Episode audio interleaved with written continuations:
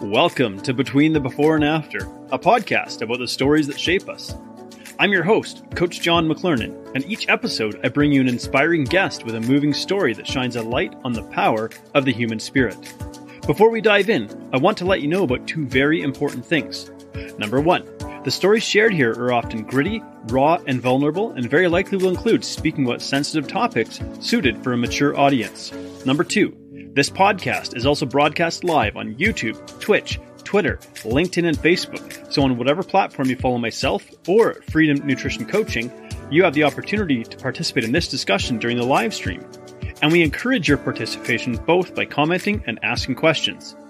And so, this podcast is about exploring the stories that take place between the before and after photos, not just in the realm of weight loss, but in all areas of life. So, let's dive in. All right, welcome back to another episode of Between the Before and After. I'm very excited for my guest today, who's coming live on the other side of the globe. I think literally the other side of the globe. Like we could probably put a, a, a pole through the earth, and you know I could touch one side and you could touch the other. That's how that's how far apart we are. But the internet is amazing, and it's brought us together. And so I'd like to hand it over to you, uh, Isabel, and allow you to tell tell our listeners a little bit about who you are and uh, what you're up to these days. Great Thank you for having me here, Jonathan. um, hi, everyone. Thank you for having me here. I'm so excited to be here and to serve each and every one of you with hope that yeah. whatever you're going through, you will get through to the other side. Just keep stepping forward, just keep dancing forward. Do not ever give up hope wherever you are in your life.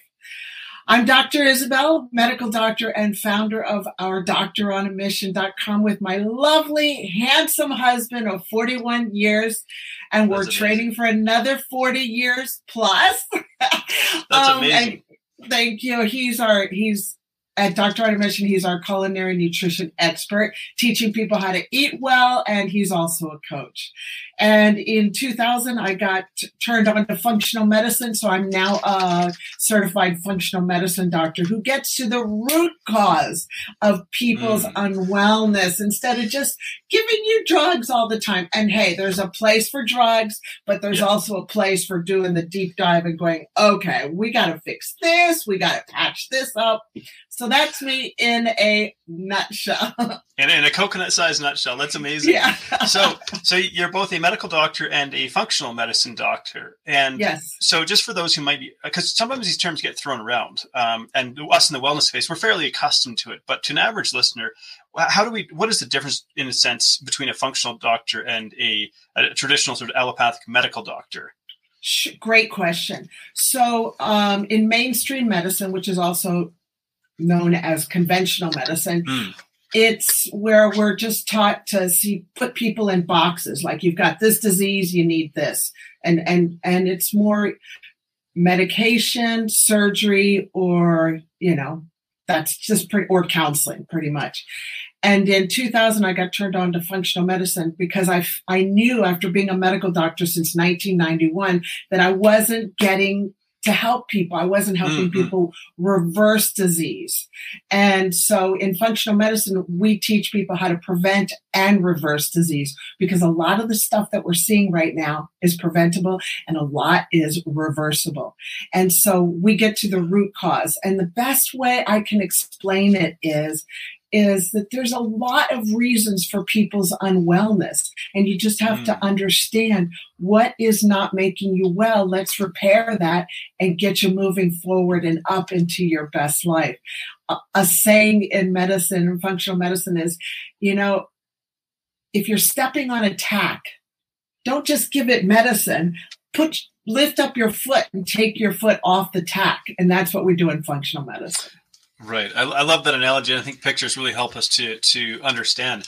Now, there's a couple of things for those who are listening um, who, who don't get to see the live video. Um, a couple of details. So, Isabel, you mentioned you've been married for 41 years. You were practicing medicine back in the early 1990s, but I'm looking at you thinking you could fool me because, because you could tell me that you're in your 40s and I would believe you. Oh, so, that's so kind of you. Well, physiologically, I am in my 40s. I'm you know, right now I'm 62, but yeah. um, you know, training for a hundred years. Yeah, and th- this is this is something that I think is really really fascinating because I think a lot of what we view as aging is not really truly aging. It's more, I think of it more like biological decay, and mm. so and maybe a lot of what we call a disease is really um, again it's this lack of lack of care and nourishment of like our body and so as a result we get this decay that takes place that shows up as degeneration and i think what's what's kind of fascinating for me is is this idea that you know you mentioned that it's possible to to slow down stop and even reverse some of these chronic conditions that we see probably because within ourselves there is an innate healing response that we can that we can actually tap into and maybe we don't give enough credit to the body is a miracle. I yeah. love the body. I just love studying. I studied uh, molecular cellular developmental biology in pre med. Okay. I'm telling that's detailed. you, that's so detailed, but it's so amazing to, I mean, to be inside the cell and realize, holy moly, these mitochondria, these powerhouses are doing amazing things and we can regenerate them. Yeah, and like there's an entire world, like an entire universe inside a single cell when we think about it that way. And yet, you, you know, you're you're made up, and I'm made up of like quite literally, I think trillions of these trillions, trillions, yeah. Which is it, like it's it's kind of beyond comprehension to think about these numbers, and so something about your medical practice made you go, I need to look deeper because we're not finding the answers that we need. And you know, it's like I often think if I if, if I cut off a finger or something like that, like I want to get to a triage and trauma unit because they're really well uh, well suited to deal with yes. that. But they're really not set up to deal with chronic health conditions. It's just it's like a chronic health management, and and we're not getting to the root cause of of of what's really going on in people's health. And I think this is what has inspired you to go down this path. Yes, well, like like I had mentioned, exactly right. You're spot on, Jonathan. Um, I I graduated from medical training medical school in 1991 and it was i had been practicing for about nine years mm. when i realized holy moly we don't have a healthcare system we've got disease management and mm. i am hmm. really not into just seeing patients every three months and renewing their medications and they're not getting any better and i'm a real go-getter like i like to see results and I was seeing the results with my patients, and they weren't either. And I could just see that they weren't happy with their lives either. So I just went on a journey to figure out what is another way of doing medicine. And that's where functional medicine stepped into my life. Yeah. Now, what's interesting is also that you live in New Zealand, but you don't sound like a Kiwi. No, my husband and I and our two daughters uh, moved here in 2000. Um, yeah. I was just really unhappy with the healthcare system in America. Um, mm. And unfortunately, it's the same here now. You know, we don't have healthcare. We don't have healthcare system here either. We've got disease management. It's caught up here. It's New Zealand is the Western world. Let's face it. Um, right. It's a lovely place. However, mm. the, the healthcare system is crashing, and they know it. Right, right. So aside from volcanoes and earthquakes, which primarily hit, hit the South Island, it's, it's an incredible place to live. I mean, I have Kiwi heritage, and so I, I, I often think New Zealand is where I would love to love to retire because it just feels like escaping to the other side of the world. But you know, you felt really disillusioned with what you were seeing in the medical industry, which is basically what we have over here in North America, and that led you to mm. going to the other side of the world to try to find uh, to find something different. Yeah, I was on a search. Like, there's got to be a better way, a better way, and and it's funny that we had to move all the way to New Zealand, which is at the bottom of the globe. I mean, it is pretty mm close to the South Pole. Yeah, yeah, that's true. like when you go to the south south end of the South Island of New Zealand, like you're you're getting into like some real winter terrain there. You're you're not that far from Antarctica. Like maybe the southern tip of South America might be a bit closer, but you're getting pretty close to Antarctica at that point. So yeah, yeah, yeah, yeah. And it was funny that it, I had to move I had to move all the way to New Zealand to find functional medicine, which was started in America. Mm.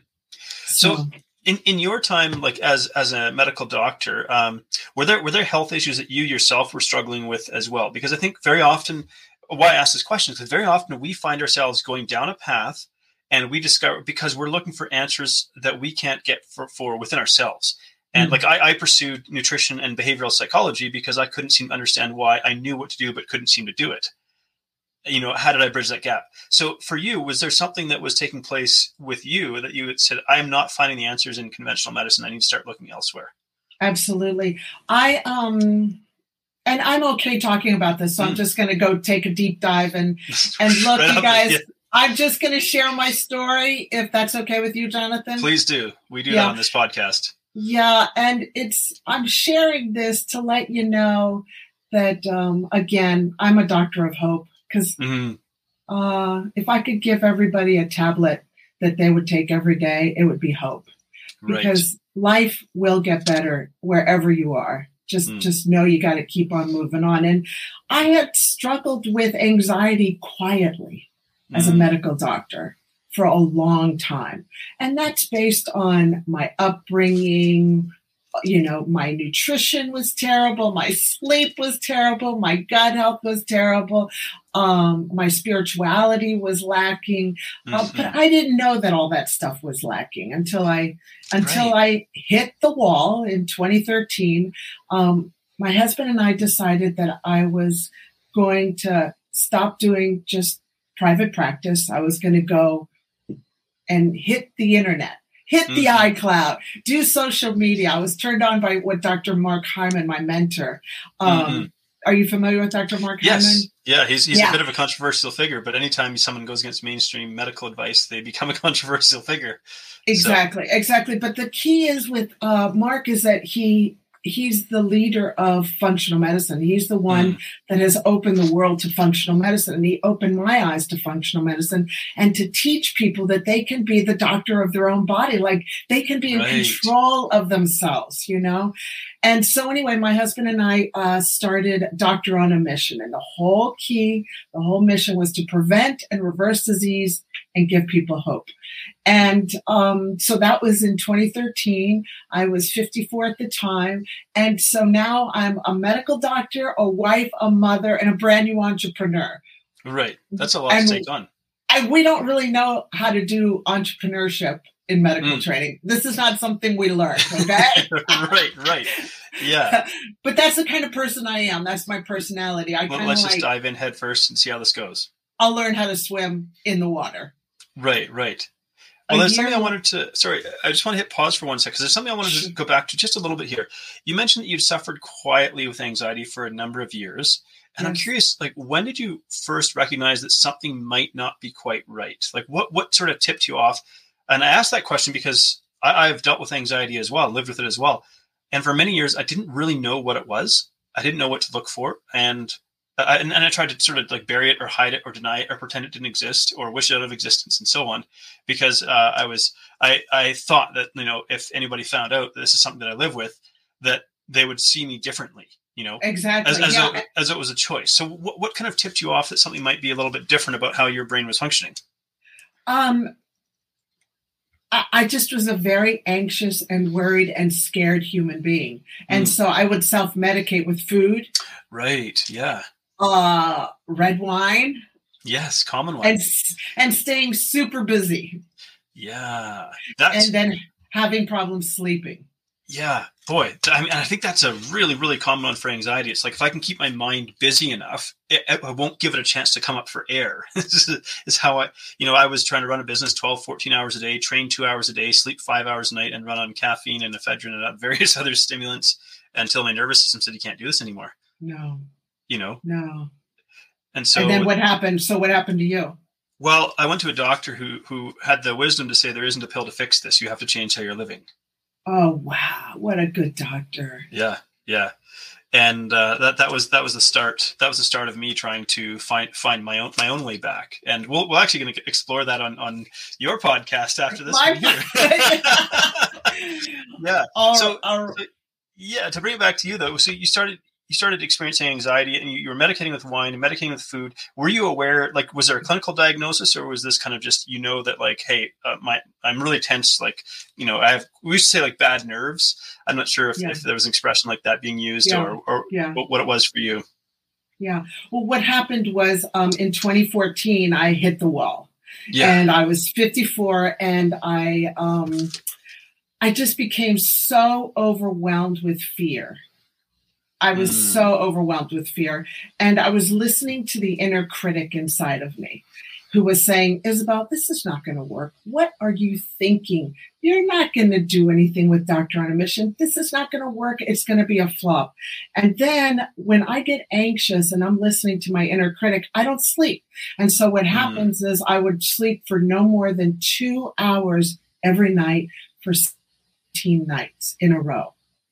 And by the end of that, I was just a psychotic. Um, mm-hmm. and I tried to take my life twice in mm-hmm. three days. And by the grace of God, that plan was stopped. Yeah. By the grace of God, that plan was stopped.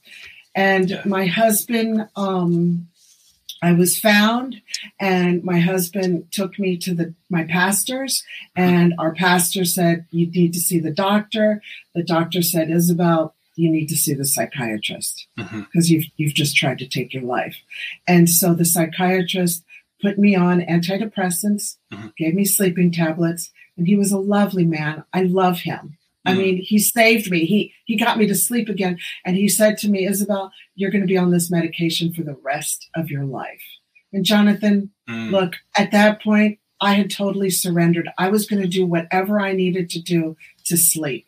Yeah. But deep down inside, my soul was like, hmm, we'll see about that. yeah, yeah. And so I went on a journey with my beautiful husband who did mm-hmm. not leave me. And a lot of marriages are ruined because of this. And we went on a five year journey and I learned how what mainstream doesn't teach us on how to become free from anxiety and depression. So mm. that was the struggle. So you see, yeah. I had a dream. Yeah. I had the struggle. And now I'm over on the other side of the victory. And the victory is I'm off medication safely. Mm-hmm. I've been off medication for quite some time now. I know how to turn up the volume of my inner cheerleader and turn down the volume of my inner critic. I know how to sleep.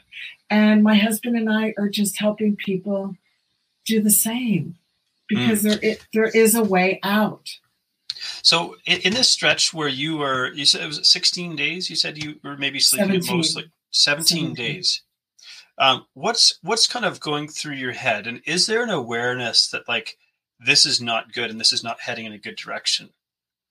Okay, great question. Um, when it wasn't going in a d- great direction, but I still had to show up and be a mm. doctor the next day. I still had patients to take care of because I was still doing some locum work. So I had to show mm. up for work and and and be the best I could. And all I wanted to do was to have it stop, but I was afraid to tell anybody about it. I couldn't tell my husband because he I didn't want to I didn't want to scare him. I thought I was in control. I, I yeah. knew that I could I can handle this. This is gonna end. Well, yeah, it almost did end. Right. And is there a sense of um, because you're a doctor, was there a sense of shame connected to this as well? Like, I'm here, I am helping everybody else, and I'm feeling helpless because this is something is getting a hold of me that I feel like I can't control. And I, I you know, you, you, you obviously you fought to try to control it, but it was it was getting ahead of you. And so was there the sense of like, you know, oh, I'm a doctor. Jonathan, yeah. yes, the shame, the shame, like Isabel, you are a mess. What is the matter with you? You're crazy. You're a doctor. This should never happen. Because you see, we're supposed to be a blank canvas. And mm. I was not a blank canvas. I was an unwell person. And Jonathan, there are so many professionals suffering yeah. with this quietly. And I, I yeah. guess that's my that I know that that's part of my story is to to let people know you're not alone. Yeah. This is this is a place where you need to figure things out. Well, you know, uh, here, here's what I think is fascinating. Um, back in 2018, I wrote a post about my mm-hmm. journey with anxiety. I was kind of terrified to write this because I, I didn't know how it was going to be received. But in my head, I pictured everybody was going to, you know, it's a cognitive distortion, as I would call it now. But I pictured everybody was going to hear this story, think I'm nuts, and just leave my life. Basically, be like, "I'm eh, get away from this guy. He's a crazy idiot." Re- not realizing this was all like projection from like what I was feeling about myself in my own head. But I sat down and wrote my story anyways because I'm like, I don't want to keep this inside anymore. I just want people to understand that I'm a human being and the things that I that I wrestle with. And the response was like overwhelmingly positive it was really really incredible and very very supportive. Almost almost too much. It's like saying i'm thirsty and getting like 300 glasses of water handed to you in one day you know? Um, but it was really interesting. The response was so different than what i was expecting. I hear you i hear yeah. you people have been very very supportive because we're making it okay yeah. to talk about this and and realize i don't have to hide anymore. There's people like me and there's a way out. Yeah yeah, uh, you know wh- why we got this idea that we need to present as these flawless human beings, as as basically these demigods for people to look up to, and that's the only way that they'll work with us. I think I had this idea in my head. So I'm going into the nutrition and weight loss space, and I'm someone who's wrestled with my weight like for for a majority of my adult life after going through trauma, and I'm thinking like, who's going to take me seriously when I have this own my my own battle with this? But the truth is, it's like I have a very intimate understanding of what this battle looks like that you can't get from reading a textbook and it, it, allows for a level of connection with people that I work with that would I mean you just can't find anywhere else. And I, I imagine that you're finding something similar. But what I guess what I'm kind of curious about here is uh, so you were you're not only a doctor but a functional medicine doctor as this is going sideways. Were there anything was there anything that you were trying um, on the functional medicine side, and was there something on the conventional medical side that you were kind of resistant to because you were uh, a functional medicine doctor? Oh yeah, yeah. Well, um, so the psychiatrist put me on uh, Prozac, or I mm think it well, it's called here fluoxetine, mm-hmm. and then uh, a sleeping tablet. And I was like, ah, okay, I, I failed. But, but exactly, I felt like I failed. But see, here's the beauty, and this is what I love about mainstream medicine, conventional medicine. Mm there's a place for drugs. I'm yes. telling you, there's a place for drugs. And if you've got to use the drugs, use the drugs. When people come to us and they're on antidepressants, they're like, I want to come off. I want to come off. I go, let's get the ground prepared. Right, let's get right. your mm-hmm. foundation fixed. And then we can safely remove remove the medication. Don't just take it off. Because right. you know, people want it like and I'm like, it's not like no, that. there's no, there's no, uh, there's no one day delivery with Amazon Prime when it comes to our no, there isn't. Yeah, and so, um, and I think like a medication gives space. Like it, it, it gives space and it buys time. Good point. I love the way you just said that. It gives you space to just go to decompress and go, okay, mm. I'm safe now, but now I got to do the work. Yes. It, but you can now do the work because you're not just fo- focused on battling nonstop. Right. Yeah. So, so you, you got to the point where, um, and, and you said psychotic, and I'd like to clarify that just a little bit because of again how in sort of popular media the term gets thrown around as you know someone is like screaming and crazy and raving and pulling their hair out and frothing their mouth or something. But I think there's a more this is a more clinical definition here. You were just in a in a space that was clearly irrational um, because your your brain hadn't had you know, basically your brain hadn't plugged into the charger for for over two weeks. Right, and I was suicidal. I didn't want to mm. hurt anybody, but I was suicidal too because the, I remember the psychiatrist asking me, "Why did you do this?" And I go, "I just wanted to sleep." And he goes, "But don't you realize that you were going to sleep forever?" And I go, "No, I just I, I just wanted to sleep." It was like my only way to be done. And then, of course, I also felt like I was going to be, it was going to be better for my family, you know. And then you have right. those crazy thing, thoughts that uh, my life isn't worth it. I'm not helping the world anymore. Right. I'm ho- I'm useless. My kids, my husband, I'm no good to them. I just want to be done. So yeah. that's where you get to it just seemed like it just seemed like the the only way out because at that point in time you didn't you talk about hope at this point there you didn't really see hope on the other side of this you just thought all i will be is a lifelong burden and this is going to be a lifelong struggle of, of suffering and misery well if that's all it's waiting for me what's the point in continuing Yeah, and that's not my style. That's not Right. my dance. I am not a strain, a drain on people. I want to be serving like for the rest Yes. of my life. Ab- absolutely, and I mean, obviously, we can see there's such a different energy about you now, but the road back is a challenging one. yes, it like is. this is this is this is not an easy one and so um it and, and if you don't mind if we just ask a little bit about the time that you you know you you, you attempted suicide we don't want to glorify this in, in any no, way no, shape no, or form no. um but you know you said you tried twice and how Mhm. much time was there between between um, attempts if i may ask 48 hours. okay and in that span in that 48 hours what, what was kind of going through your head were you thinking like i'm disappointed this didn't work like did someone rescue you the first time or or did it just didn't work God rescued me. hmm okay Yeah. And um, the first time was uh, with a drug overdose. Yeah. But it wasn't enough. okay Yeah. So I woke up. And then um, my husband took me to the to my pastors Mm-hmm. and they prayed and we prayed and I felt like okay, okay, okay, okay, okay, okay, Right. okay, I got I got this now. I, I got Right, this right. now. And then the medication was still in my system, so I slept pretty good the next night, that night. Mhm, But then the next night I wasn't sleeping. I was bing wide awake again. And so Yeah, you said, well, Yeah. we'll, we'll try again. we'll And try think- again and this time it's going to be the right way and again i was saved and and i'm just grateful that i'm alive I, i'm so grateful Yeah, that i was yeah. saved from that pit and i don't usually get this granular with people because they don't need to know Right. Yeah. So, but I think it, it's inspiring here. Um, and I think there's something else interesting because, you know, you're a spiritual person and, and you mentioned pastor. So I believe that you, if I'm not mistaken, that you're a Christian yes and, and obviously there's some beliefs connected to that. And, and, uh, so I wonder then also if there was maybe hope that this, this prayer was going to fix this. yes you know. yes well they, they prayed over me and and Mhm. i felt like chains were being broken off i really did feel Mhm. that like this spirit of just heaviness um but it wasn't enough. I was still Yeah. wide awake. So that's the point. So the third night even prayer didn't work. Mhm. and that's what i learned on the journey is i didn't i i needed to figure out my sleep.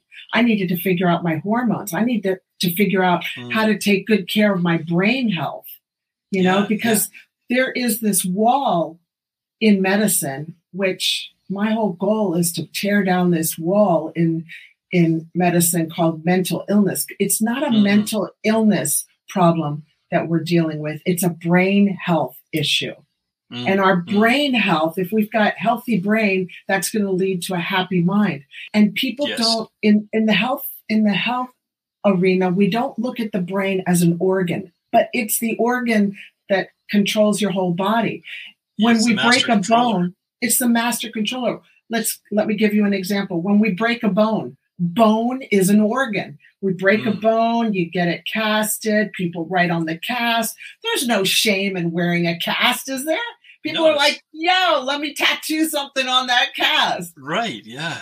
and another idea is um, someone's having chest pain. Well, your Mm. heart is an organ. You're having chest pain. You call the ambulance. You go to Mm. the hospital. Yes, you're having a heart attack. You get repaired. Two weeks later, you get discharged. You're with your friends. You're having a meal, and they go, Hey, what happened? What's been going on? I had a heart attack. Your friends aren't going to shun you. There's not going to be shame. They're not going to say you're crazy. Yet, the heart is an organ and it needs to be taken good care of. Mm. The same with the brain. When we have a healthy brain, will lead to a happy mind, and a happy mind is able to deal with the storms of life. Absolutely, yeah. And I think what I wanted to shine a light on here, uh, I'm, I'm a Christian as well. I don't, really, I don't sort of publicly proclaim it, wear it on my sleeve, and make a big deal out of it. But it is, it is what I, uh, what I live by. But it, it's this recognition that even if you're a spiritual person, uh, you know, a believer of some kind of faith, that we are still a physical being in a physical body with physical health.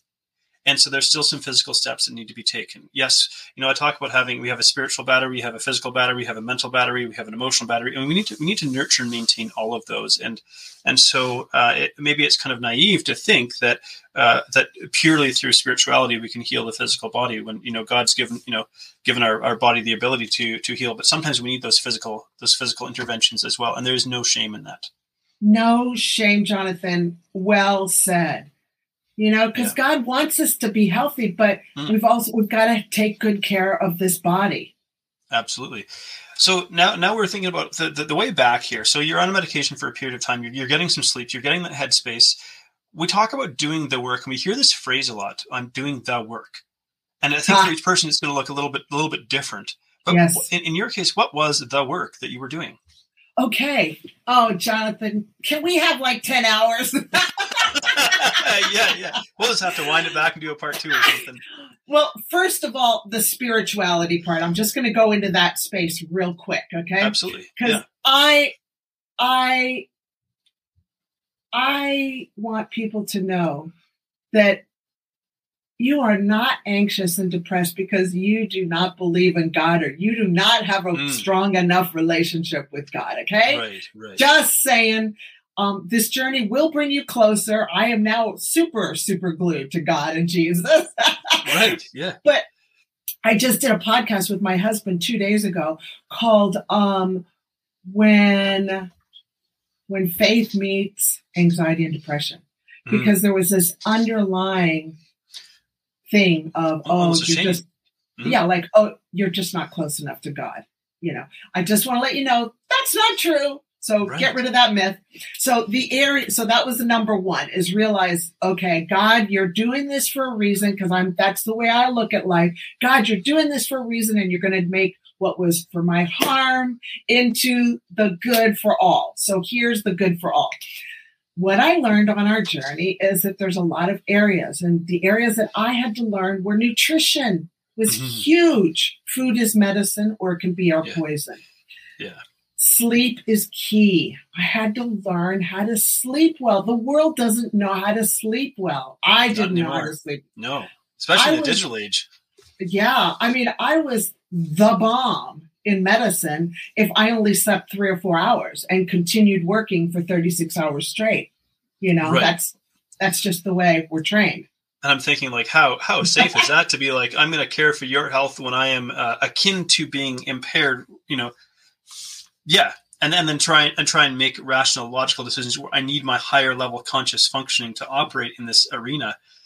It's that that's mind boggling to think about. And I think about these surgeons that sometimes work these 18 hour shifts or 20 hour shifts, or and and they wear it like a badge of honor. I have some friends who are surgeons, and I'm like, this is not a badge of honor. I'm like.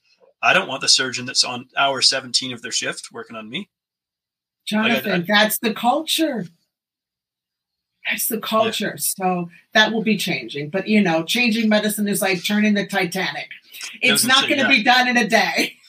yeah, it's like trying to turn around an aircraft carrier, man. It's it's you know, it just Yeah. it takes some time because the, the other side of it is I know in the US, like if you're a surgeon, you're making eighteen hundred bucks an hour, like every hour you work, and then you get into double time, like like the the money like. There's a, there's an actual financial cost to you not working that you, you have to think about. The average person, if you're making 10, 15, 20 bucks an hour, you're like, okay, cool. An extra hour, no big deal. It's 20 bucks. If you're a surgeon, you're like, man, that's 3,600 bucks I'm walking away from if I go home now. wow, I didn't know that. That's a lot of money. Uh huh. It is. It's shocking. Yeah. When you, you're like, oh my gosh, this is what they're getting paid. Yeah. Wow. To not sleep? Yeah. But, they're- they're- you- but you're shortening your lifespan. Oh yeah, yeah, yeah.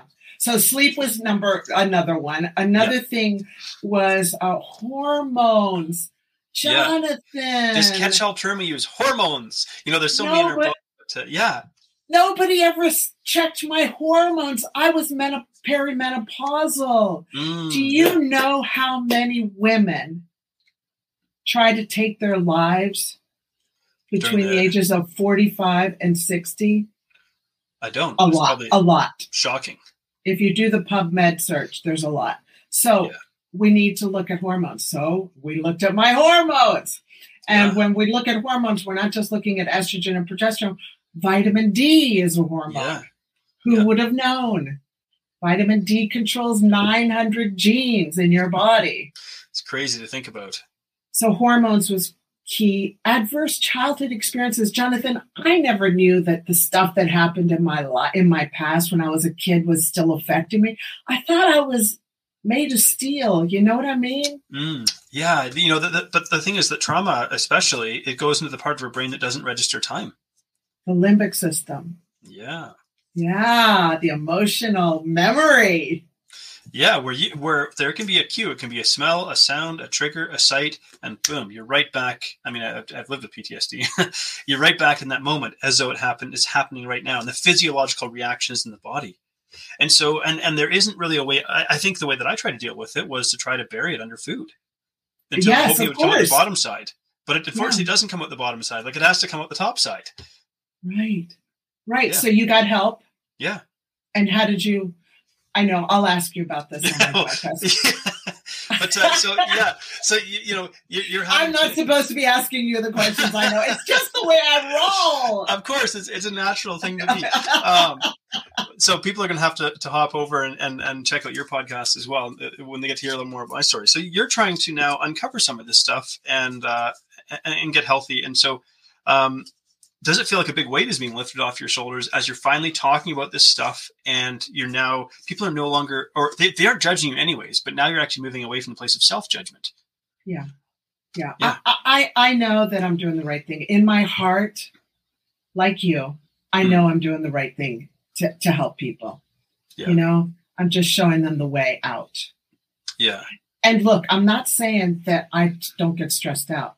Don't Right. think don't think that I don't get little panic attacks. I still have to do my breathing.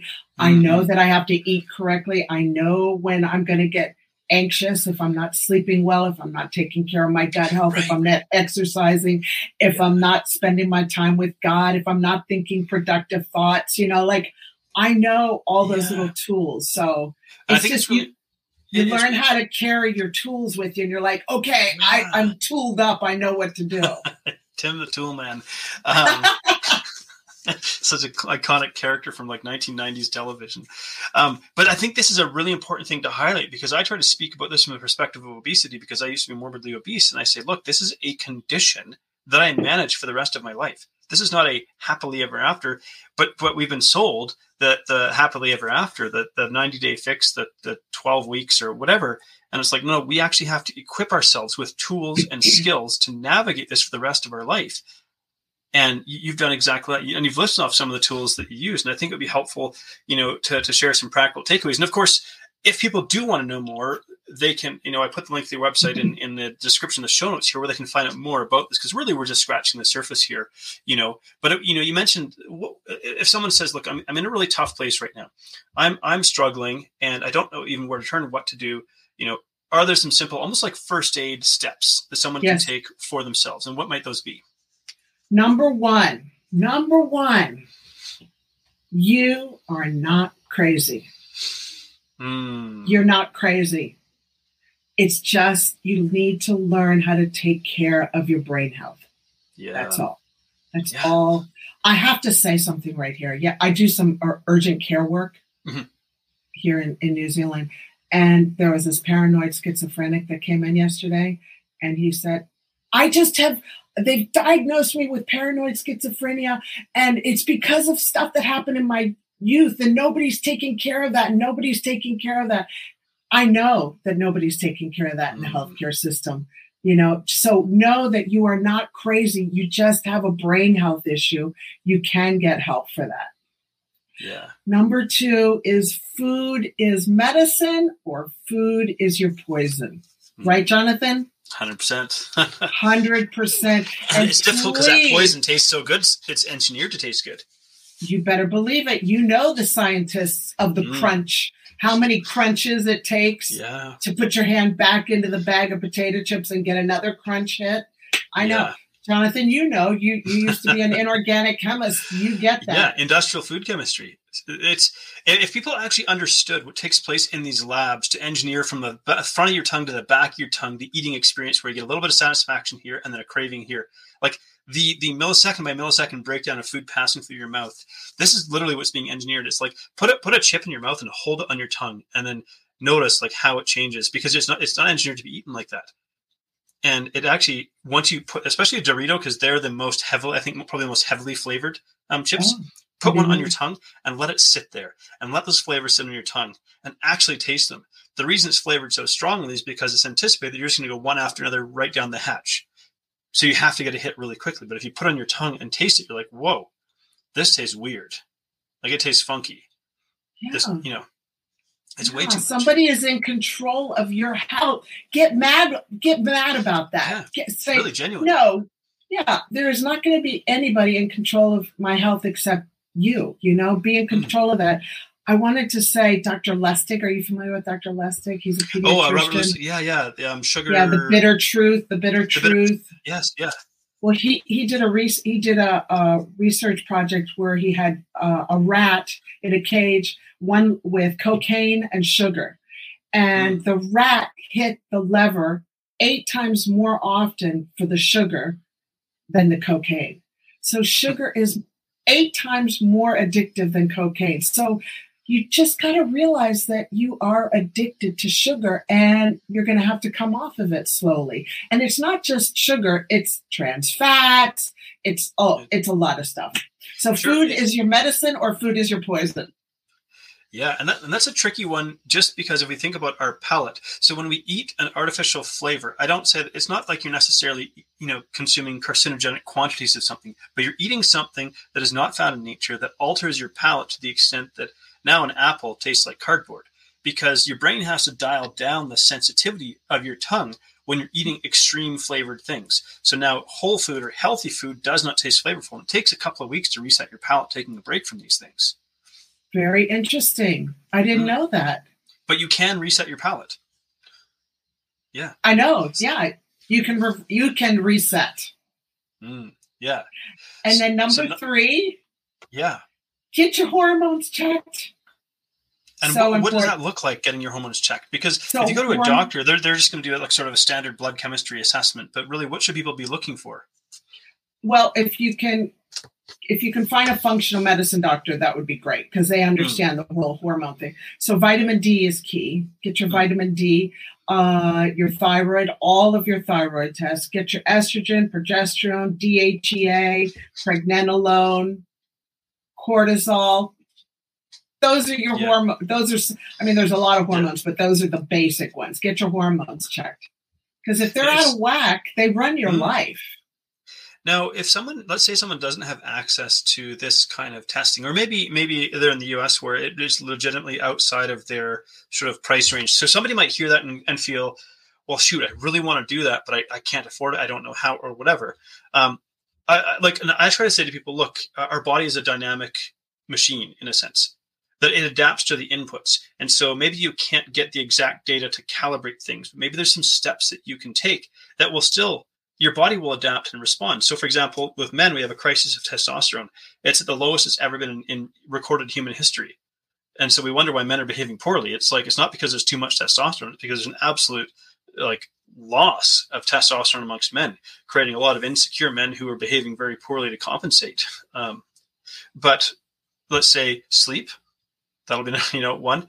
What you eat, will adjust it. How you nurture your mental health will adjust it. So there are steps that don't that don't necessarily cost anything. So that if something like this, you know, which is which is maybe the gold standard, but if something like this isn't available, there are some steps you can take to still move things in the right direction. You just might not be able to get an actual number on it. And so I just wonder if you have in your in your sort of back pocket some things that people can do, um, even if they can't necessarily uh, get to the exact testing they would like to get to. Uh, I'm sorry. I I'm of the uh, I'm of the training test. Don't guess. You know, you gotta you gotta know the numbers. It's just gonna have to be a priority. So you can just go to your doctor and, and they'll do the regular tests. You know, of right. get your so vitamin you, D. If you can if you can convince the doctor to run these tests and it is covered by your medical, then you can maybe take those test results and potentially bring it to a functional medic- medicine doctor. Yeah, yeah. That's probably a, a good way to go yeah. with that.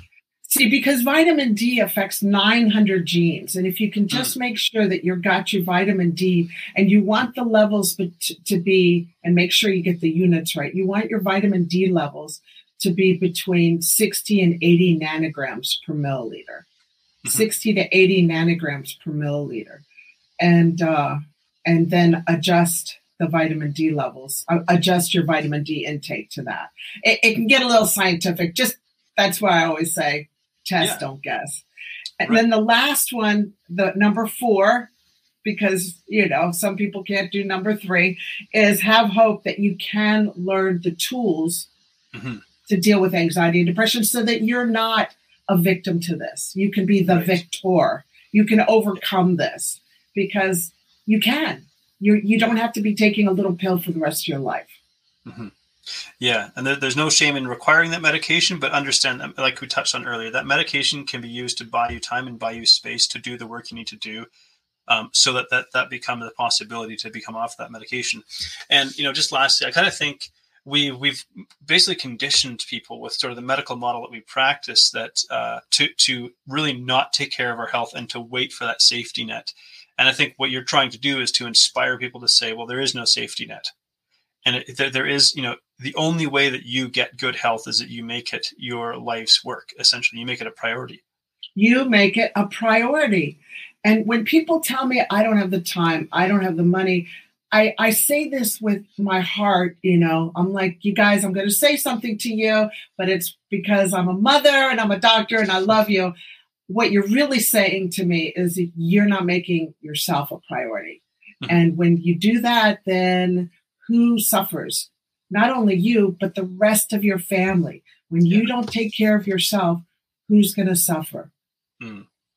So, if you were to, uh, well, actually, well, before we get to final words of wisdom, we'll just get to where where can people connect with you, um, in case the people don't read the show notes.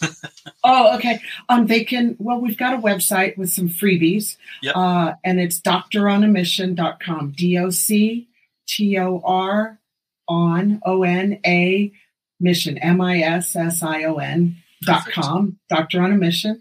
And then I'm also on Instagram with the handle at Doctor on a Mission.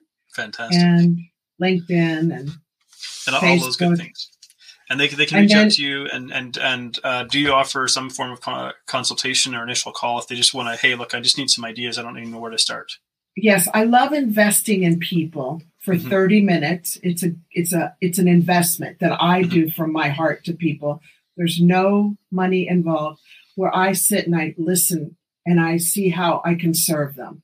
Mm-hmm. And then if there's anything moving forward, then we do that I can help them further. My husband and I have a freedom from anxiety and depression coaching. Fantastic. Yeah. Well, I'd love to know more of your husband's story as well. So I think I'm going to have to invite him to, to come on and share his side of the story. That's one of the things I actually want to do with with this series. So I'm I'm, I'm sure you might be able to twist his arm and tell him to to come on. Oh, um, he'd love to. He'd love to yeah. talk to you, Jonathan. I would I would absolutely love to share the other side of the story. I think that's actually what I'm doing with this upcoming podcast season here. So um, it's been such a pleasure. If you were to just um, offer people one one actual nugget to take away from this, to say, you know, here's here's one thing you can do right here, right now um, this piece of wisdom I'd like to share with you is forgive yourself for wherever you are in your life, all the mistakes, all the silliness that you've gone through, all the ways you've tried to patch yourself up. Just forgive yourself. It's a new day. Start afresh. That's amazing. Well, thank you so much, Isabel. It's been such a pleasure, and I look forward to when we talk again next. Thank you, Jonathan. It's been a delight. Thank you so much for tuning in to Between the Before and After. If you've enjoyed this episode, please like, share, subscribe, or leave a review because that helps this podcast to reach and inspire more people. I love exploring the stories that take place between the before and after, the powerful experiences that shape who we become. And I love human potential. I love the possibilities that lie within us. So, whatever you may be up against, I hope these stories inspire you because if you're still here, your story's not done yet, so keep moving forward. Anyone can come from any place of brokenness and destitution and build an amazing life.